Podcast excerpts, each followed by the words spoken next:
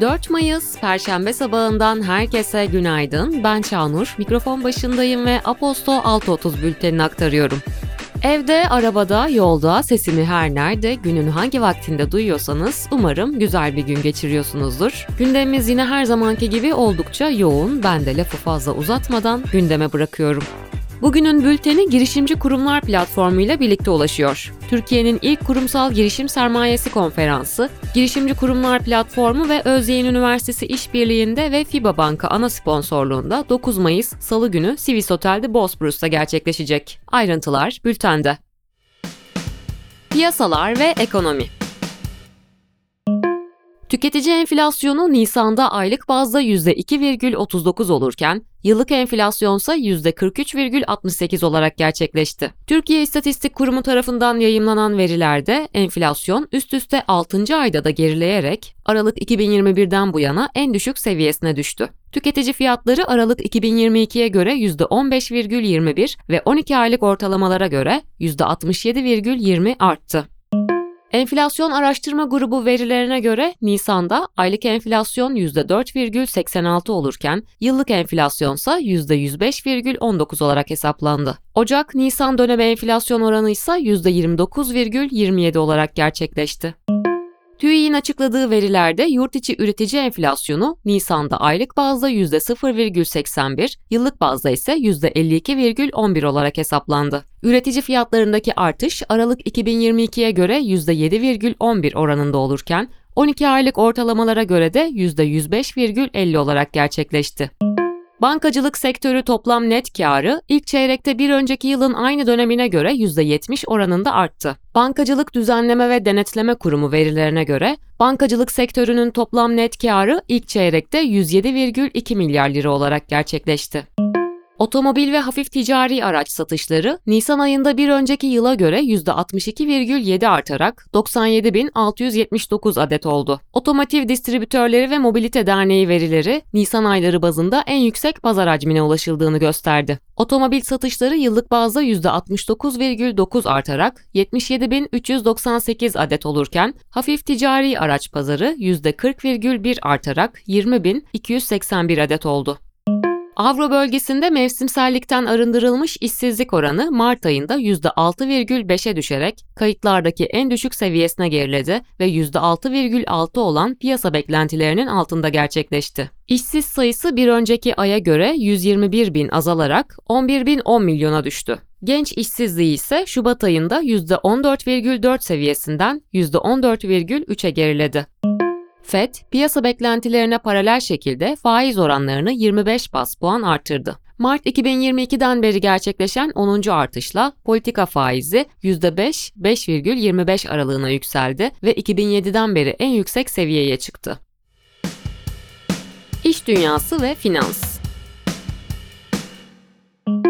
Halkbank, ABD'de aleyhine açılan tazminat talepli davanın bankanın lehine karar verilerek düşürüldüğünü açıkladı. Bununla birlikte Halkbank, ABD Yüksek Mahkemesi'nin 19 Nisan 2023 tarihli kararı doğrultusunda ceza davası ile ilgili hukuki sürecin 2. İstinaf Mahkemesi nezdinde devam ettiğini bildirdi. Koç Holding'in yılın ilk çeyreğindeki net dönem kârı yıllık bazda %150 artışla 16.772 milyar lira olarak beklentilere paralel geldi. Holding'in kombine gelirleri yıllık %60 artışla 373,3 milyar lira oldu. Bunun 147,4 milyar lirası enerji, 113,4 milyar lirası otomotiv ve 50 milyar lirası finans sektöründen elde edildi. Türk Hava Yolları yılın ilk çeyreğinde $233 milyon net kar elde ettiğini açıkladı. THY'nin gelirleri ise geçtiğimiz yılın aynı dönemine oranla %43 yükselerek $4,4 milyar oldu ve şirket tarihinin en yüksek ilk çeyrek geliri olarak kaydedildi. Oyak Yatırım Menkul Değerler AŞ, 2023 yılının ilk 3 ayında öz kaynaklarının 2,1 milyar liraya ulaştığını, net karının ise geçtiğimiz yılın aynı dönemine göre 2,3 kat artarak 211 milyon liraya yükseldiğini açıkladı. Oyak portföyün yönettiği portföy büyüklüğü 18 milyar liraya ulaşırken karlılığı ise 4,9 kat arttı. Sabancı Holding iştiraklerinden Teknosa, yılın ilk çeyreğinde geçtiğimiz yılın aynı dönemine oranla %133 büyüme gösterdi. Cirosu 6,6 milyar liraya ulaşan şirket, 142 milyon lira net kar kaydetti. Buna ek olarak Teknosa, e-ticarette de brüt işlem hacmini %248'lik büyüme ile 1,3 milyar liraya taşıdı. Erdemir, 2023 yılının birinci çeyreğinde 90 milyon liralık net kar elde ederek 22 milyon liralık piyasa beklentisinin üzerine çıktı. FAVÖK 1,3 milyar lira olarak gerçekleşirken şirket 26,3 milyar lira toplam ciro kaydetti. İş dünyasına dair önemli içgörülerden haberdar olmak, sektör analizleri ve gelecek öngörülerini takip etmek için Aposto'nun İş Dünyası yayını Pareto'ya abone olabilirsiniz. Pareto'ya ücretsiz abone olmak için açıklamadaki bağlantıya tıklayabilirsiniz. Politika Türkiye. Uluslararası Sınır Tanımayan Gazeteciler Örgütü'nün hazırladığı 2023 Dünya Basın Özgürlüğü Endeksinde Türkiye geçtiğimiz yıla göre 16 sıra gerileyerek 180 ülke içinde 165. sırada yer aldı. RSF'ye göre Türkiye sorumluluk kategoriden vahim kategorisine geçti ve 14 Mayıs'ta yapılacak seçimler öncesi gazetecilere yönelik baskı arttı. Raporda Türkiye'de medyanın %90'ının hükümet kontrolünde olduğu vurgulanırken bu nedenle halkın son 5 yılda ülkedeki ekonomik ve siyasi gelişmeler hakkında bilgi almak için eleştirel veya bağımsız medya kuruluşlara yöneldiği belirtildi. Milli Savunma Bakanı Hulusi Akar, tahıl girişiminin süresinin uzatılmasına yönelik Türkiye, Ukrayna ve Rusya Savunma Bakan yardımcılarının yarın İstanbul'da bir araya gelmesinin planlandığını açıkladı. Bakan Akar, toplantıda tahıl girişimi başta olmak üzere bazı konular görüşülecek. Umudumuz tahıl anlaşmasının herhangi bir aksaklığa uğramadan devamı yönünde ifadelerini kullandı. Cumhurbaşkanı Erdoğan, Rize mitinginde bizim de eksiklerimiz, 21 yıldır yapmak isteyip de engellerden dolayı yapamadıklarımız olabilir, dedi. Yaş çay alımının kilo fiyatının %64 zamla 11 lira 30 kuruşa çıkarıldığını duyuran Erdoğan, "Yalana bulaşmadık, milletimize asla yapmayacağımız bir şey söylemedik, dürüst, harbi olduk. Bu ülke her seçim öncesinde bol keseden boş vaat dağıtan işportacı siyasetçilerden çok çekti," dedi. Millet İttifakı Cumhurbaşkanı adayı Kemal Kılıçdaroğlu, en kısa video notuyla sosyal medyadan paylaştığı videoda "Bugün dünden daha fakirsen sebebi Erdoğan, iyi akşamlar," dedi. İYİ Parti lideri Meral Akşener ve Ankara Büyükşehir Belediye Başkanı Mansur Yavaş, uğradığı silahlı saldırı sonucu yaşamını yitiren eski Ülkü Ocakları Genel Başkanı Sinan Ateş'in Bursa'daki ailesini ziyaret etti. Bursa'daki konuşmasında Akşener, "Söz veriyorum, Sinan Ateş'in katilleri, azmettiricileri elbette hesap verecekler, gerçekten hesap verecekler. Eğer o hesabı sormazsam namerdim, şerefsizim," dedi. Türkiye İşçi Partisi lideri Erkan Baş, Memleket Partisi Genel Başkanı ve Cumhurbaşkanı adayı Muharrem İnce'ye seslenerek "Bu ülkenin gençleri güneşe hasret, tarihe güneşli günlerin gölgesi olarak geçmeyin, Kılıçdaroğlu'na destek isteyin," dedi. T24'ten Eray Görgülü'nün haberine göre İçişleri Bakanlığı'na bağlı Güvenlik ve Acil Durumlar Koordinasyon Merkezi Başkanlığı, geçtiğimiz gün YSK'dan yurt içi ve yurt dışı sandık bilgilerini istedi. CHP'nin YSK temsilcisi Hadim Yakupoğlu, Güvenlik ve Acil Durumlar Koordinasyon Merkezi'nin talebinin oy çokluğuyla reddedildiğini açıkladı. CHP'nin internet sitesi yurt dışına kapatıldı. Sayfada, "Yurt dışından gelebilecek siber saldırılardan korunmak için sistemlerimizi 15 Mayıs 2023 23.59'a kadar geçici olarak yurt dışına kapattık. Seçimden sonra görüşürüz," açıklaması yer aldı. Milliyet'ten Didem Özel Tümer'e konuşan Adalet Bakanı Bekir Bozdağ, bir yargı mensubunun İmralı cezaevinde bulunan PKK lideri Abdullah Öcalan'la görüşmeye yollandığı iddiasını reddetti. Bozdağ, "Tamamen yalan söylüyorlar. Yani gidecek bir yargı mensubu böyle bir görüşme yapacak. Bundan Adalet Bakanlığı'nın, devletin, ilgililerin bilgisi olmayacak. Böyle bir görüşme yok," dedi.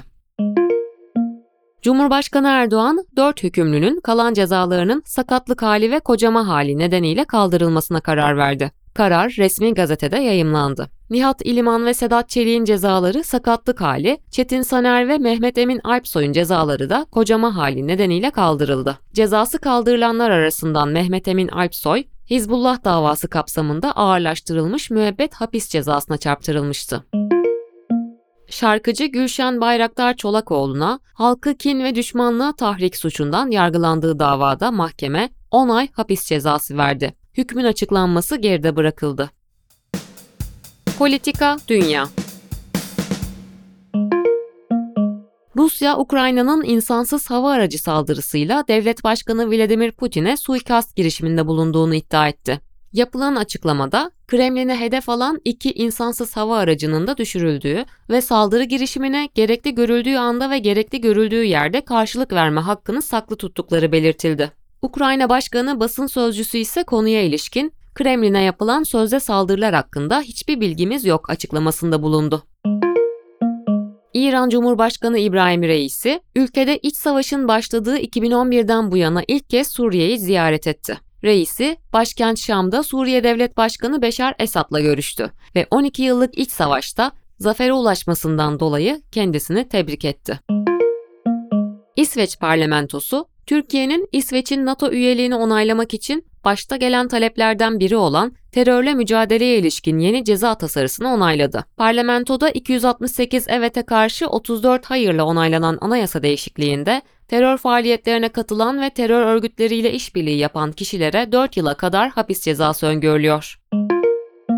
Birleşik Krallık'ta Aralık 2022'den bu yana birçok kez greve giden sağlık çalışanlarını temsil eden sendikalar, hükümetin maaş zammı teklifini kabul etti. Ulusal Sağlık Sistemi personelini temsil eden 14 sağlık sendikası ile hükümet arasında imzalanan anlaşma kapsamında sağlık çalışanlarına %5 zam yapılacak ve bir defaya mahsus asgari 1655 sterlin ödeme yapılacak. Yunanistan Yüksek Mahkemesi, eski Altın Şafak Partisi milletvekili İlyas Kasiaders'in kurduğu Yunanlar Milliyetçi Partisi'nin 21 Mayıs'ta düzenlenecek genel seçimlere katılamayacağına karar verdi. Myanmar'da 2021'deki darbeyle yönetime el koyan askeri yönetim, Budizm inancında Buda'nın doğum günü olarak 5 Mayıs'ta kutlanan Vesak günü sebebiyle 2153 siyasi tutukluyu serbest bırakma kararı aldı. Teknoloji ve girişim. IBM CEO'su Arvind Krishna, yapay zeka ile değiştirilebilecek ve müşteriye dönük olmayan rollerde işe alımları durdurduğunu açıkladı. Krishna, 5 yıl içinde yapay zekanın bu rollerin %30'unun yerini alabileceğini öngördüğünü belirtti. Bir IBM sözcüsü ise işten çıkarmaların yapılmayacağını vurguladı. Flört uygulaması Tinder, Rusya'nın Ukrayna'yı işgalinden dolayı 30 Haziran 2023'ten itibaren Rusya'dan çekilmeye karar verdiğini açıkladı. Tinder'ın çatı grubu Match Group, hazırladıkları yıllık etki raporunda insan haklarını koruma konusunda kararlı olduklarını belirtti. Martı, çalışanlarına dağıttığı hisse opsiyonu miktarının halka açılma değerlemesi üzerinden 200 milyon lira dolaylarında olacağını açıkladı. Mobilite şirketi, başarısında en büyük paya sahip olan çalışanlarını New York borsasında halka açılma ile birlikte hissedar yapma kararı almıştı. Aktifbank çatısında yer alan uluslararası para transferi uygulaması Aption, yılın ilk çeyreğinde geçtiğimiz yılın aynı dönemine oranla %706 artışla 291.700 adet işlem gerçekleştirdi. Uygulama, kullanıcı sayısında da %65'lik bir büyüme kaydetti. Günün hikayesi. Türkiye, 2022 yılında çalışanlar için en kötü 10. ülke oldu. Sevgili İdil Ertürk, sizler için kaleme aldı. Uluslararası Sendikalar Konfederasyonu, çalışanlar için dünyanın en kötü ülkeleri 2022 raporunu yayımladı. 2022'de işçiler için en kötü 10 ülke, Bangladeş, Belarus, Brezilya, Kolombiya, Mısır, Esvatini, Guatemala, Myanmar, Güney Afrika, Filipinler ve Türkiye oldu. Yazının devamı bültende sizleri bekliyor. Sevgili dinleyenler, bugün 4 Mayıs Perşembe günü. Ben Çağnur, Aposto 6:30 bültenini aktardım ve bugünün bülteni Girişimci Kurumlar Platformu ile birlikte ulaştı. Haftayı artık yavaş yavaş tamamlıyoruz. Sizin zamanınız nasıl geçiyor bilmiyorum ama ben zamanı yakalamakta zorluk çekiyorum. Umarım bugün herkes için güzel bir perşembe olur. Aposto Radyo'da tekrar buluşmak dileğiyle, hoşça kalın.